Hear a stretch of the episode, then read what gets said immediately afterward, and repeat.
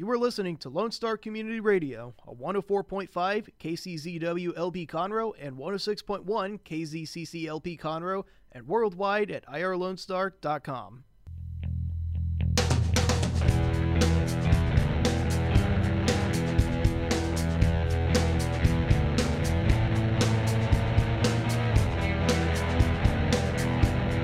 Good afternoon, and welcome to the Legal Connection with Toni and Cheryl. Toni and I are two Montgomery County, Texas licensed attorneys, and we are here on irlonestar.com every week, 104.5 and 106.1 Tuesdays from 12 to 1 p.m., and we are talking about legal issues. Uh, if you have questions, reach out to us at questions at legalconnectionshow.com. Uh, today, Toni and I are going to be talking about homeowners associations. Right, Toni? Yes, we are. And there is, you know, it seems so dry. And, uh, you know, you don't want to, there, there wouldn't be much to really listen to or talk about. About, oh my gosh, if you own a home, it's more than likely you are in a homeowners association. Right. And uh, It's a I'm big sure deal. lots of people have uh, crazy stories about them. But the more I looked into it, and I've never had any problems with any of my homeowners associations at all. So I don't really have a, a dog in that fight. But I'll tell you this: my my husband actually moved uh, uh, originally before I met him from the house that he owned in um, uh, was it Grand Lakes that that Sugar Land community that's really big, Right. Grand whatever it is. Right. But anyway, um, he moved out there. He was all excited about. It. They got the big red brick house, two story, right by the lake, the whole bit. Right. And um, the homeowners gave him a bad time, and Yeah. they wouldn't let him keep his garage door open on Saturdays while he was working on projects. It was insane. And he literally was like, you know what? I don't care how much money I put into this house. I'm out of here. So he moved up here to Conroe to get Yeah. away from the homeowner Gestapos he, because you couldn't Yeah. because it was that strict. And so I think the bottom line is what we're talking about today is if you buy a home, you better understand the rules and regulations in and the restrictions in your homeowners uh, with the homeowners association what they've established because it could uh, really affect your life a great deal in in the things that they uh, will control and govern what you can do with your own property. Okay. Well, absolutely. So let's talk about what a homeowners association is. Okay. I mean, you know, if you own a home and you've had run-ins with them, then you know what they are. Some of our listeners may not know what they are. So they're they're called HOAs, right? Yes. They're organizations. They And some other POAs, property owners associations, uh different. huh uh huh and uh and you know as I was looking for this, I saw COAs too. Oh, condominium association. Co- Condominium. condominium. Yes. Okay.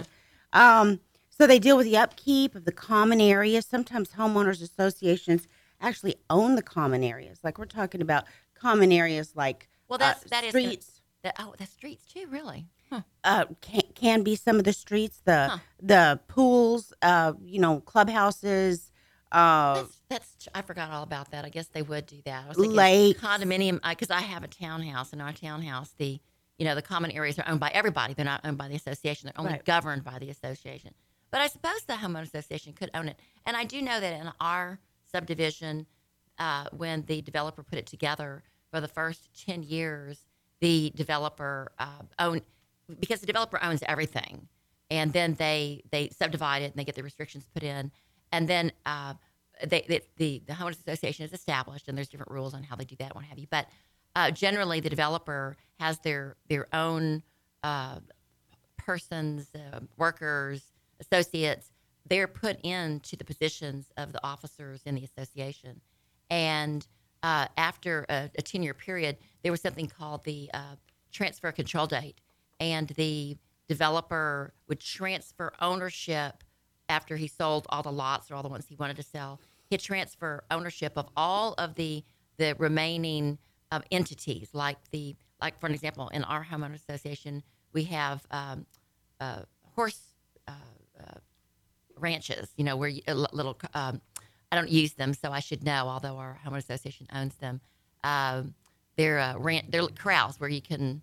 Oh, people should uh-huh. people that ride horses are going to know what go these work things are out called. your horses. But and- uh, but the pools and that kind of thing would also be something that would be considered as a part of the homeowners association. Mhm. Well, at the ten year mark, that was called the controlled transfer date, and all of the the, the the areas that weren't restricted and the the open areas that weren't just easements got transferred over to the ownership of the association, or at least the governance of the association, and all the rights of the association got transferred over.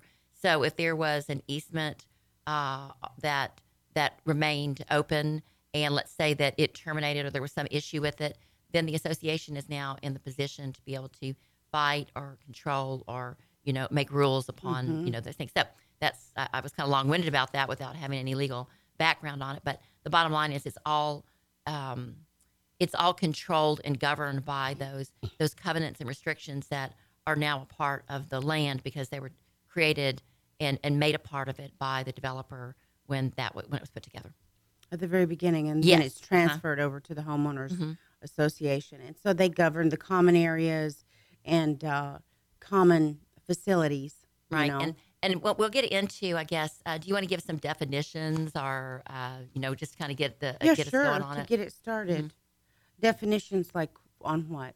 well um, actually i kind of had a bunch of little question and answer things but i had picked up this article there's just so much about homeowners associations how they're governed Right. um, you know one of the big things because i had a case on this about five years ago is homeowners association dues and if you don't Mm-hmm. pay them because that's usually not one of your high priorities in your bill you know when you're paying your bills is oh just the homeowners association they don't even do anything for me they're not going to cut my electricity off or whatever no you don't pay your homeowners association dues and you're and a lot of this happens so much it's incredible i get calls about this all the time if you don't pay them they can foreclose on your house I know. this I is know. not like those three things that you learn in law school, where there's only three ways they can foreclose on your your your, your homestead, Right. and that's going to be the mortgage, um, if you you know got a home improvement loan, or taxes. No, homeowners associations uh, can also foreclose if you don't pay them, but there's a lot of restrictions on that. For an example, um, did you know that? Um, or I'll, I'll ask you this instead. Um, if homeowners, uh, at what point can a homeowners association in Texas by statute uh, uh, be able to foreclose on your house? How far behind you have to be? And it's statutory. 'cause I, mean, I think they can change it within the rules. In fact, they can. Uh, I would say three months. Well, statutory. no, it's an amount. It's weird. Eighteen hundred dollars. Oh gosh, that's be. nothing. Yeah, if you're, uh, and that, yeah, that is nothing. It depends because sometimes some owners associations have really low dues, and so particularly ones like in the, another property I own, uh, they grandfathered in that uh, with the amount that they had when they bought the property. Oh wow. Oh my gosh! And Two hundred dollars. after 30 years, everybody else is coming in buying the property, and it's like four hundred dollars a, you know, a month or whatever it may be. I don't think. Well, I guess it could be something that high, um, but theirs is only twenty five dollars a year. I mean, Oh, th- th- okay. Well, is like, not like nothing. But Yeah. but the new owners have four hundred dollars a year because Right. Oh. they didn't grandfather in. And then we this this particular association uh, was really kind to people that had um, disabilities or they had something. There was something um, handicap veterans. They got different. This is strange, but they got different amounts that were due because of that, uh, either their own handicap or because of their service to the, you know, the the Military the, or the military or to the United States. Really? Yeah. So um, I wanted to uh, I wanted to read this this this one little article, and it's about uh, the Palmers, and it it's it has it's sort of like flip flop. You know how when they buy houses, Mm-hmm. And uh, they you, you you're thinking I'm going to be a real estate mogul. I'm going to go in. I'm going to buy this little house. I'm going to make it. I'm going to be Joanna Gaines and and Chip Chip and Joanna. I got to give them some credit. Um, I've got to go in there and I'm going to make a mint flipping house as well. Um, what they don't tell you, or they may not watch that show enough, is that if you don't really uh, look closely at those homeowners associations restrictions, you may not be able to do a flip flop because there's so much control over what you can do, even to the outside of the property Mm-hmm. um, with this. So I think there may in Waco maybe they don't have as many you know uh, issues with the Restrictions. restrictions, or maybe they're buying the homes that don't.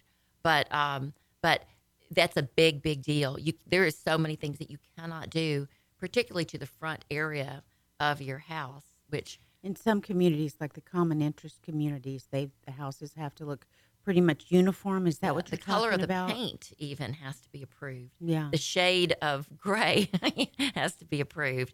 And that can get expensive because with each approval, you may have to pay a fee.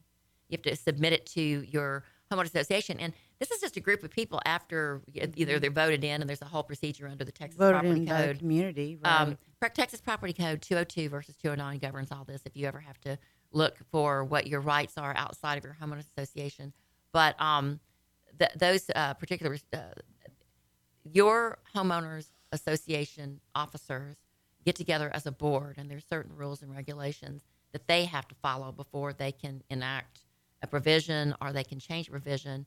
But once they're there, oh, it's it's it's tough. And so I never attended any of my homeowners association meetings, which is really bad over you know so many years. But I'm I'm doing it now um, just to kind of be informed, or at least to read the newsletter. You you need to be uh, apprised of what's going on because you don't know what's being voted in and out. And I will give another example. Uh, in another one of the properties we own, we have it's on a commercial. Uh, we have a commercial and uh, commercial as well as residential uh, property. Uh, it's it's it. So we're we're a commercial. It's we can live in it, but we can also have a business on it. really? Yes, and that's different from the other restrictions on the interior because we're on a main thoroughfare. And uh, the homeowners now, uh, the homeowners association wants to raise the homeowner association fees for the commercial entities, but not for the residential, which is unfair to the commercial located properties. Because what if you're only using it for residential? uh, you're in a subdivision that does it's not fully developed yet let's say so that that would be an unconstitutional uh, i guess there would be a constitutional due process taking if you were required uh, and there's no it's not equitable for the commercial owners to pay more than the residential restricted owners when they're not getting any more benefit are from the dues it's just that they may make more money because they've got a commercially restricted lot Yeah. and so that, that's being fought right now, but that has to do with the homeowners association, um, the, the actual restrictions and the deed restrictions. And uh, I, I'm not, I can tell you the truth, I don't think anything's happened with it yet, but if enough owners vote and they follow the rules, uh, it can be changed Yeah. to the detriment of the commercial owners who only make up about 5% of the the the whole the, the whole number of lots that own as the group. So that's kind of something that's, that's pouring out right now that I'm not really, you know, I don't I don't know how it's going to turn out, but I'll keep everybody apprised. So do we All have to take a break? Yeah, we're going to go to break. Uh, you can send us your questions at questions at legalconnectionshow.com and you can check us out on the web at legalconnectionshow.com. We'll be right back after the break.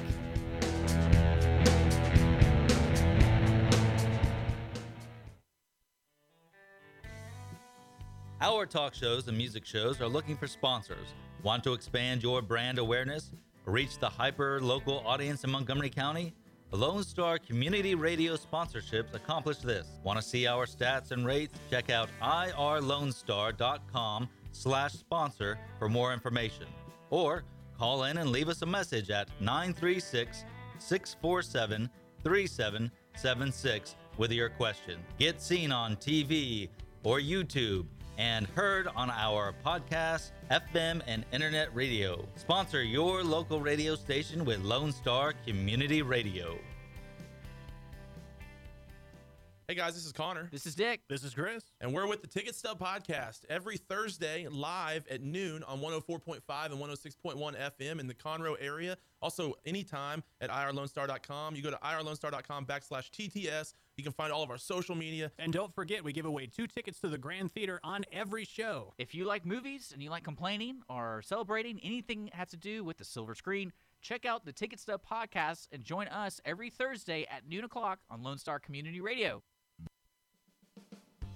Lone Star Community Radio is Montgomery County's radio station with talk, music, weather, and traffic for Montgomery County. Have a question, comment about one of our shows? Want to know how to reach a host? Just contact the station on irlonestar.com or call in and leave a message at 936 647 3776. Get involved with your community with Lone Star Community Radio.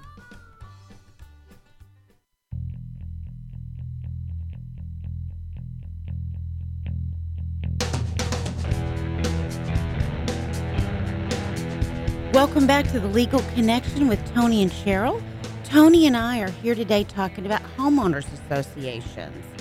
And uh, we were just talking about the difference between commercial and residential and And I didn't realize that they pay different dues. Well, they don't. Uh, not in general. Uh, it depends on what the deed restrictions say. Right. Because uh, in many subdivisions, they border a main thoroughfare.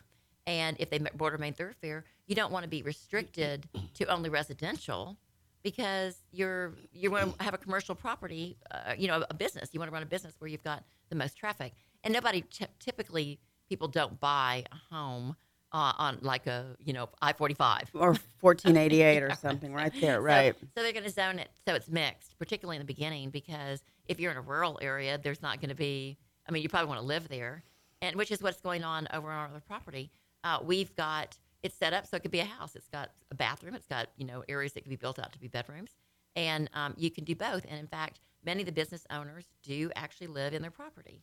Right. Um, so and, and they're sort of up in arms because why should they have to pay a higher fee when they don't even use the facilities? They're not getting any more benefit. Why would why should their fees be higher just because they're determined to be uh, maybe to make more money? That would be now they're looking at the character of the person living there and not what benefit they're getting from the homeowners association dues. So they're kind of fighting that. But if the residential property owners, which are a majority of the owners, I think there's like 400 lots in there, uh, out of like a, a total of 500, then they could, as a majority, they could go in and vote and the uh, in only they could be voted that they would have higher dues. That would be an amendment to the deed restrictions. That's governed by uh, the Texas Property Code, Chapter 209, and those officers have to follow certain um, rules to make the deed restrictions to allow the deed restrictions to be changed, or that this not that the restrictions actually changed, but that the amount can be changed because that's that's covered by the restrictions. The way to to modify uh, an amount due because everybody knows that you know back in 1960 there was a there, there was a, a, cost of living change. Uh, you know, back 50 years later, 70, mm-hmm. whatever it's going to be. These these uh, just like in River Oaks, these subdivisions will go on forever. I mean, River Oaks was established, I believe, back in I want to say. Um, gosh, it's a long time since I've looked at the history of River Oaks, but I was so interested in it at the time.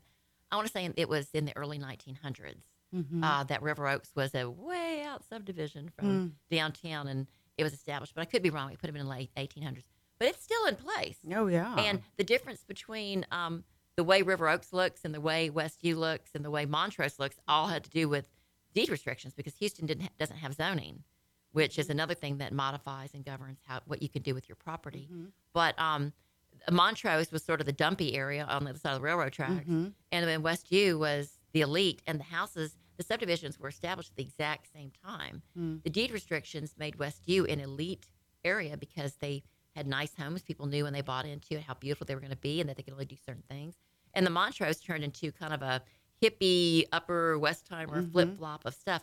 But of course, now that now it's it's um, I want to say uh, what's the term look like um, when when you have uh, when things are completely different. What what is the term I'm looking for? transformation? no.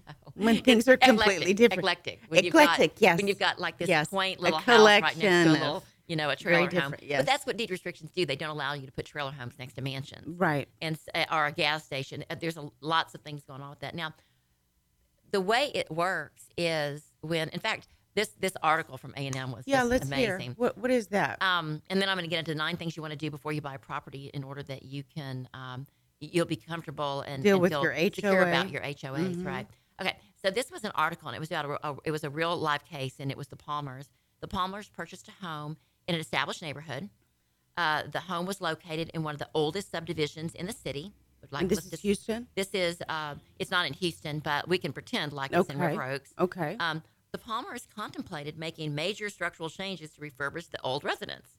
So I can only imagine that they wouldn't want to do that in River Oaks, but maybe you know maybe they've got a little shack out there or something in these these converted areas, which is another thing. My sister bought a house back in 1984 uh, in uh, Oakwood Forest for forty thousand dollars, and then that turned into a tear down area, and they didn't do anything to their house. And now today, as we speak, and it's a you know it, it's not one of these cute little quaint uh, cottages.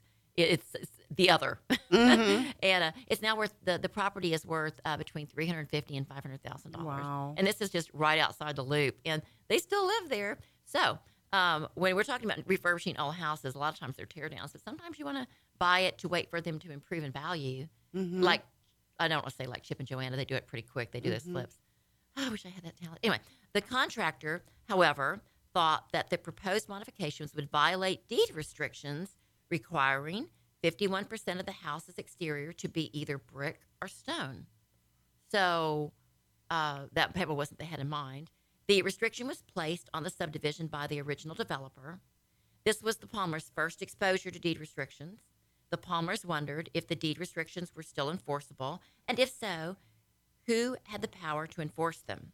The Palmers wondered about having the deed restrictions removed. And here's what they found out deed restrictions are an established means of regulating land use. Properly implemented deed restrictions govern such things as property use and the kind, character, and location of the buildings or other structures. Mhm. The party imposing the restrictions must first own the land. The restrictions may be placed in subsequent deeds or recorded with the subdivision plat. Recording gives constructive notice to all purchasers. So you know when you buy it what you what you're getting into. Right.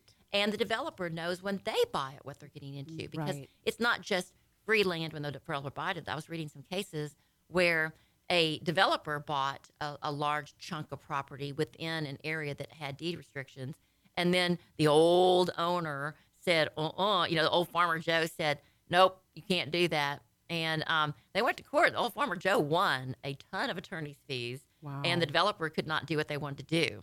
And they were putting in like 50 houses. So Really? yeah, the, the old farmer Joe knew, and the developer was like, "Oh, no problem. I got this.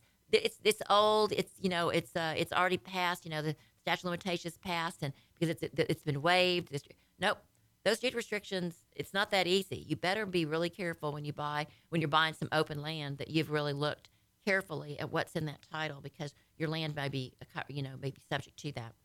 Um, wow, that's interesting. yeah, I did not realize that it applied to uh, developers as well. Yeah. I thought developers established. Well, no. You you go back to just like on one of our other shows. You go back to 1836 when we became, uh, you know, we we- became our own state when we won our independence from Mexico, and then later when it was sort of like Texas also had deed restrictions when we became a part of the United States Hmm. because now we had to comply with their rules.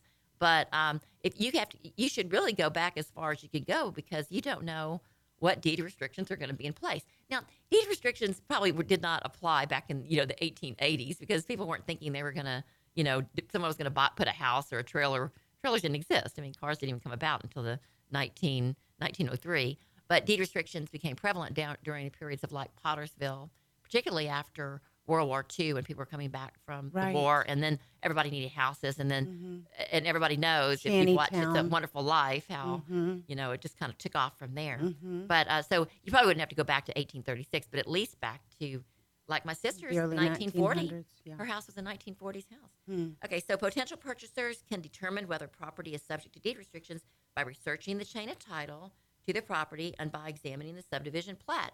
A title policy of purchase also reveals their presence. Deed restrictions can be confused with conditional fees and determinable fee estates. A little bit different. They're actually you can actually tell that when you look at the title. It's not that hard to go into up here in Montgomery County. You can Google the uh, official property records of Montgomery County, and um, if you uh, for no fee, and you just sign in as a guest. You don't have to log in or anything. Uh, you know, set up your name and all that stuff. You can actually go into the deed records at your house. Everything is automated now, and look at everything Wow. deed restrictions, uh, uh, assumed names, who's been who got married, and you can do that also in Harris and other counties. But I really like Montgomery counties because nothing's hidden. There's nothing where you have to go i- into the site and actually you know see it uh, by going you know walking in. You can see everything online as long as you've got like that Adobe or you know whatever the your your computer's updated to actually look at it. Mhm. Um, so. Uh, do we have to go on a break? or- Okay. No, we're I missed. I was watching. Yeah, we're good. well, good. Um, all right. So, um, uh, with each of these, the grantee receives title subject to a condition or limitation, and that's the uh, conditional fees or determinable fees. But those will go away.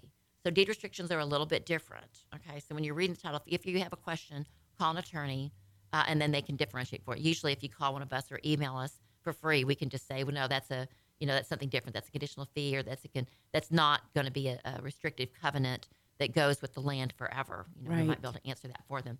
if the specific condition or contingency occurs, the grantee loses title to the land.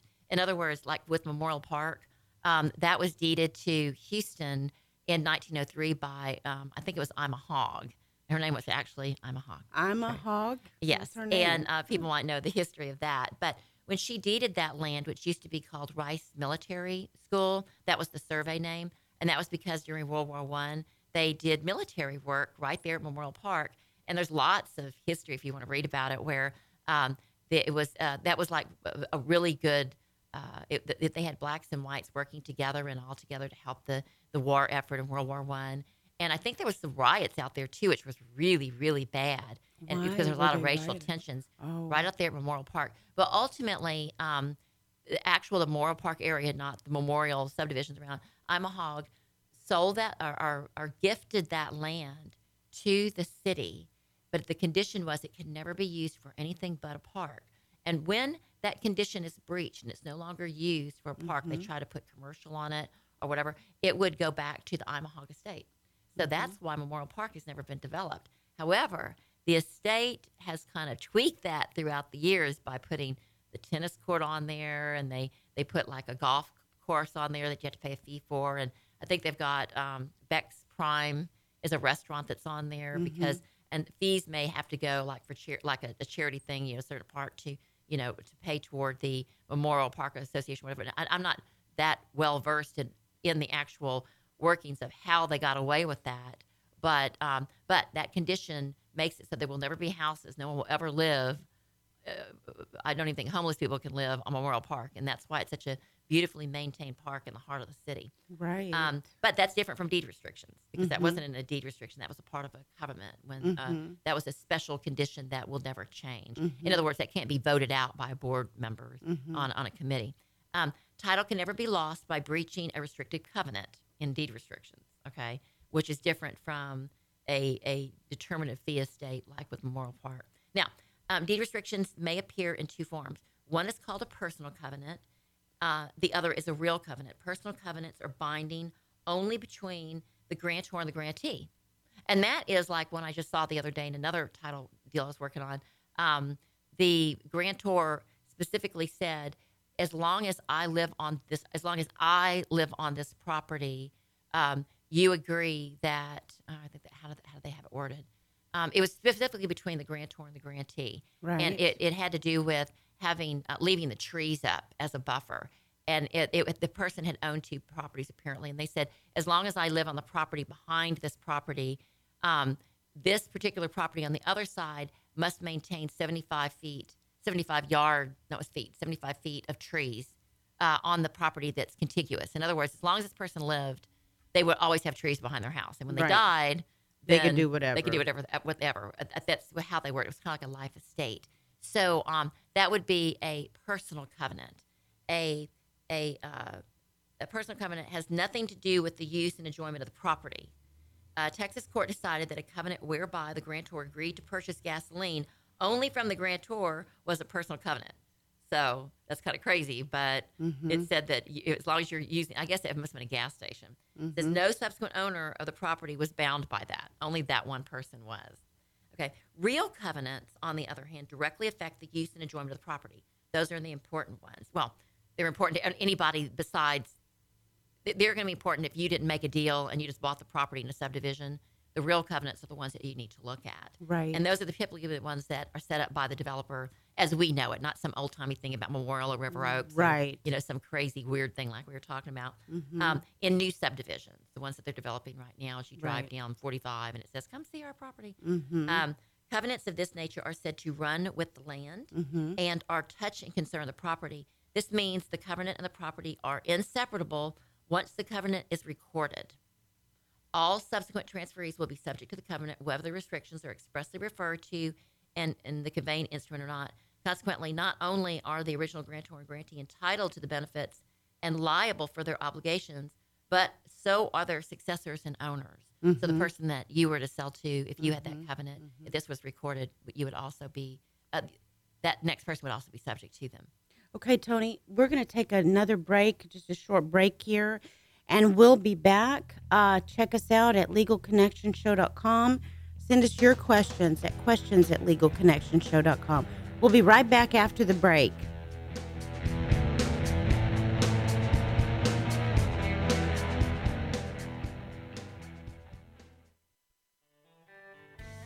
Don't forget to download the Lone Star Community Radio app from your Google Play or Apple Store. Bring Montgomery County's community radio with you anywhere with your smartphone or tablet. If you are in the Conroe area, tune in on FM. That's Conroe's FM 104.5, 106.1. If you are on the computer, bookmark irlonestar.com as your internet radio station. A Lone Star Community Radio broadcasting 24 7 from the heart of downtown Conroe, Texas. For those of you who like your partners, your gumbo, and your music salty, well, we're here to help with the music. Julian Shea here, host of Lone Star Country Nights Thursday, your weekly dose of roots and Americana and all the music that makes this part of the country special. We stir in Western swing, honky tonk, Zydeco, Texas blues, outlaw country, and put a pinch of red dirt, and then we smoke it over a slow fire. Then listen to the results Thursday nights on Conroe's 104.5 and 106.1 and worldwide at irlonestar.com. Our talk shows and music shows are looking for sponsors. Want to expand your brand awareness? Reach the hyper local audience in Montgomery County? Lone Star Community Radio sponsorships accomplish this. Want to see our stats and rates? Check out irlonestar.com slash sponsor for more information. Or call in and leave us a message at 936 647 3776.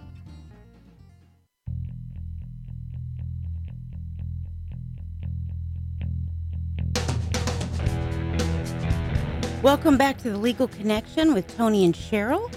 We Toni and I are here today talking about homeowners associations, and um, you know, Toni, uh, we have a question here that says, "What kinds of things can homeowners associations regulate?" And um, you know, the authority that they have, they cover things like maintenance and upkeep standards. Owners are expected to meet as members of the HOA. So, you know, that like I said earlier, the common areas, uh, part of living in the community typically includes agreeing to keep a home, its lawn, and surrounding property in good condition. Mm-hmm. You know, they can get really upset, homeowners associations, if you leave your trash cans out too long or you let your grass Right. get Or when too tall. ours actually says when you can bring it out, and I think many of them do. It can't be Right. before a Ours certain does too. time uh, on uh, the day before, and I guess you would be in breach if you did it before that. But I don't think they really. I hope that they're not that picky. No, no kidding. Me too. Uh, rules can also limit new construction. So Mm-hmm. residents likely need permission if they want to install a swimming pool or a Yes. fence or build an addition to their home. They'll Right. need permission. Standards may they can apply to driveways, landscapings, and other aspects of the property. And they do. Uh, it could go so far as to type, and I, I was reading about another case, the type of fertilizer that you use. really, Yes, because some of them are. If you're like, uh, uh, if you have a, a, I guess in this community it was real all nature, and you couldn't have pesticides that would hurt the wildlife. 'cause it had butterflies and it had horses and stuff. There was a regulation on what you could use to kill your grass because they said it would harm the animals and the, the wildlife in the area. so they can night. they can get really you know uh, nitpicky. They yeah, they sure can. And then also, how do they enforce rules? You know, we've been talking about they've got these rules and they can mm-hmm. govern. You know, they can mm-hmm. send you letters, they can do whatever. But disciplinary actions by an HOA are typically in the form of fines. You were mm-hmm. saying they can foreclose on your house, and they can. Right. But typically, it's in the form of fines. But in more serious cases, they can actually go as far as a lien on the property. Well, typically that is going to be because they didn't pay their homeowners association dues. Um, a lien, they can put a lien on your property, and they also have the authority within those deed restrictions, and it'll say it in there that they can come and and take out the plant or the tree that you put in the right of way. They will send you letters. They usually have to give you a first, second, and third notice. Um, and whatever those legal fees it costs where they're fighting with you about it, they can usually get those back, and it's all within those those covenants within the uh, homeowners association rules. So read those very closely. Right. Uh, for a sufficient offense, they can even foreclose on your home depending on its rules, like Mhm. you just said. Judicial or non-judicial, and they they have to put those in there too. But if it's a non-judicial, just like in many deeds of trust, they don't have to go through the courts to come to foreclose. They can literally say, "Look here, we're going to post your house up for foreclosure. The homeowners association. This is insane. crazy. And then when they do that, they can go a step further and say and, and work with your first lien mortgage. The, the, usually the mortgage holder, usually a homeowners association is like for you know if you depending on how many liens you've got on your house, it's down the pike. But they can foreclose even if they're the last lien on there, and then say, okay, whoever buys this buys it subject to the mortgage, and they can go and take your house. But I will tell you this: Did you know that Texas has a redemption period? Texas has a redemption period for what? How long, if they foreclose on your house, can you come back? How, what period of time do you have that you can come back and rebuy it back? Like with taxes, you have a redemption period in Texas. It's two years. Oh, right, right, right. Uh, yeah, yeah. Well, wh- what is the redemption period in Texas? Is it three months, six months? close, 180 days. Yeah. If the homeowners association forecloses and they're the only foreclosure, you have 180 days to go, basically pay the lien and get your title back. Yeah. See, I think that's incredible. Te- Texas is so good Mhm. for homeowners' rights. Uh, but if an HOA assesses fines even incorrectly, it may be better to pay them first and then contest the matter to avoid Oh any God, late yes. fees. I know. Why would you you want to fight the Late fees. Why would you risk the title to the most precious thing you have? Right. You know, the pr- most precious right you have, in my opinion, other than your First Amendment. Well, of the first ten amendments. Uh, which what are your favorite? Just out of curiosity, out of all the ten uh, amendments, not commandments, amendments, the Bill of Rights. What uh, what do you think is the most important one? If there is one, if you could you would choose it, Um, because you have the right to vote, you know, the right Right. to right. Uh, you know, that's a hard question. Uh, I like the right. rights. I like the. I like the right to bear arms. The right, you know, I like. So the, you're a Second Amendment girl. I like the Second Amendment, Um, but I like all the As amendments. a criminal te- uh, defense attorney, I love the Fifth Amendment.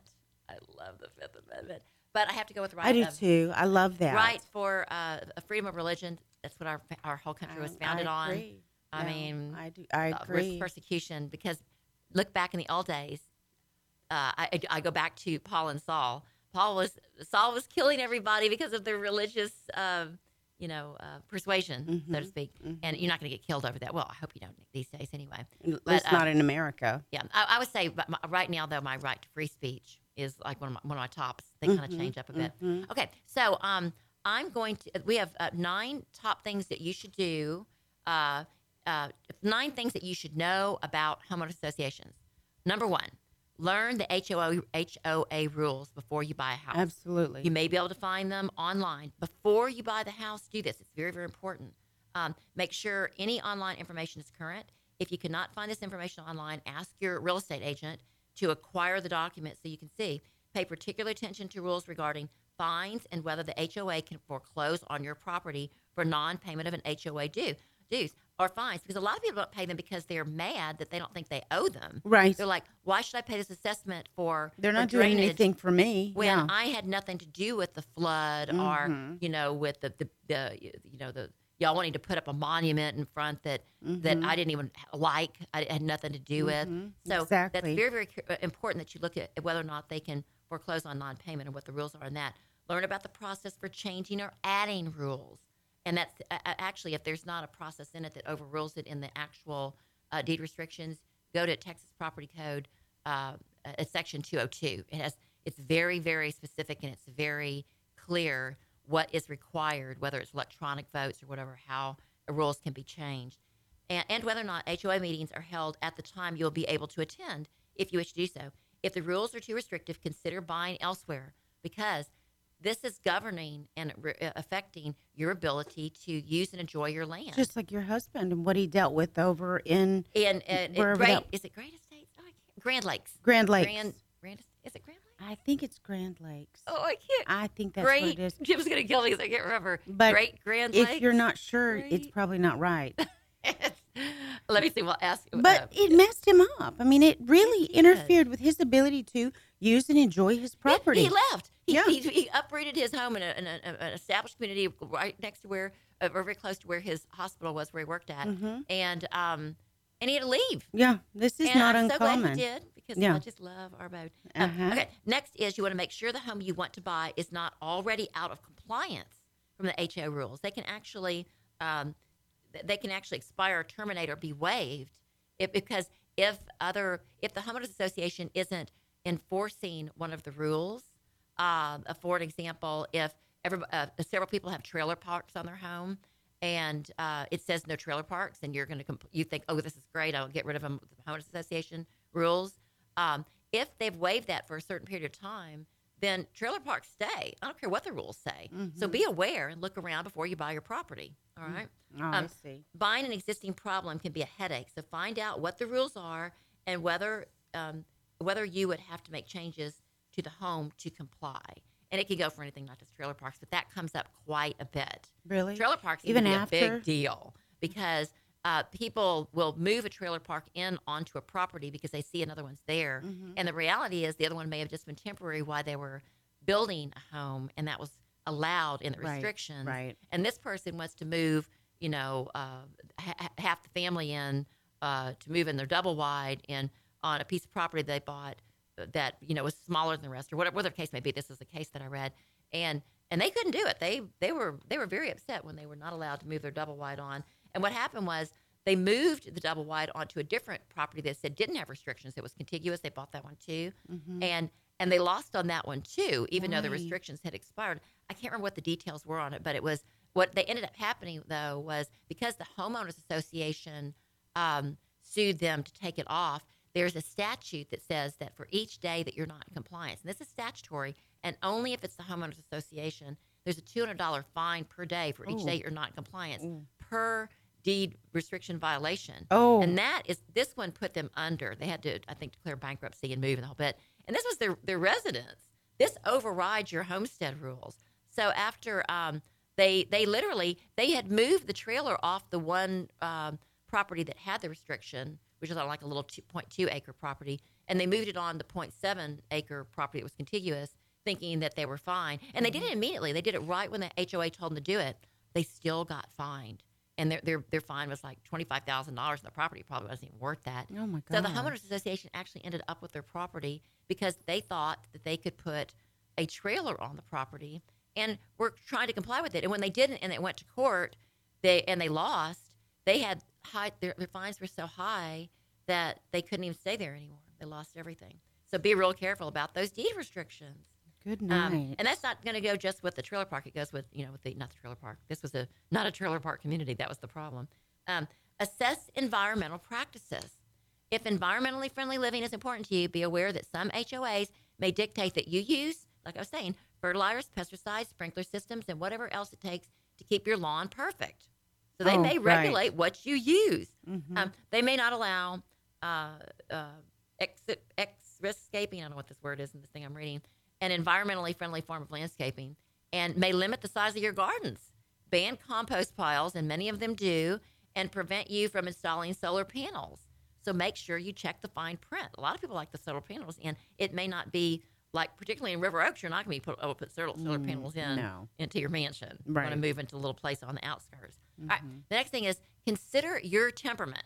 Uh, and this would go for you, my beloved husband, because it says, Are you the type of person who hates being told what to do? And this is only at homeowners associations that he doesn't know because he has a really good temperament. He's so sweet. Um, if so, living in a community with an HOA may be very frustrating experience for you. And I will say that with our own our, our personal homeowners association, we love them. So this is not That's the case. That's great. You're them. very fortunate. They are they're uh, they are working together. We are all kind of of the same mind when we bought. We all loved our homes and we all keep them up and that kind of thing. But really, really good. But this goes uh, if if you were in like the place that he was living before, you can't keep your garage door open on Saturdays Right. because it's hot. Unbelievable. That's insanity. Um, one of the major benefits of homeowners ownership is the ability to customize and alter your property to suit your needs. But your HOA rules may really interfere with this. And this we're talking about flip flops. So be careful when you buy a house that you think you're going to flip and become Joanna Gaines. Right. You may not be able to do it. So this is really, really important. All right. Well, listen, Toni, we are almost out of time. I just want to tell our listeners, and I'm sure you want to join in with me. Uh, you know, we're here for you. We are licensed to Texas attorneys. And uh, if you have any questions, reach out to us at questions at legalconnectionshow.com. You can listen to us every Tuesday from 12 to 1 on 104.5 or 106.1 IR Lone Star, or you can listen to us, uh, download our podcast on Google Play or iTunes. uh, the Wednesday following our show. So every Wednesday after 8 a.m., uh, we'll be here next week discussing legal topics and here reaching out to you. So reach out to us 281 529 5862. Have a great week. And serve God by serving others. that's right. Y'all have a great week.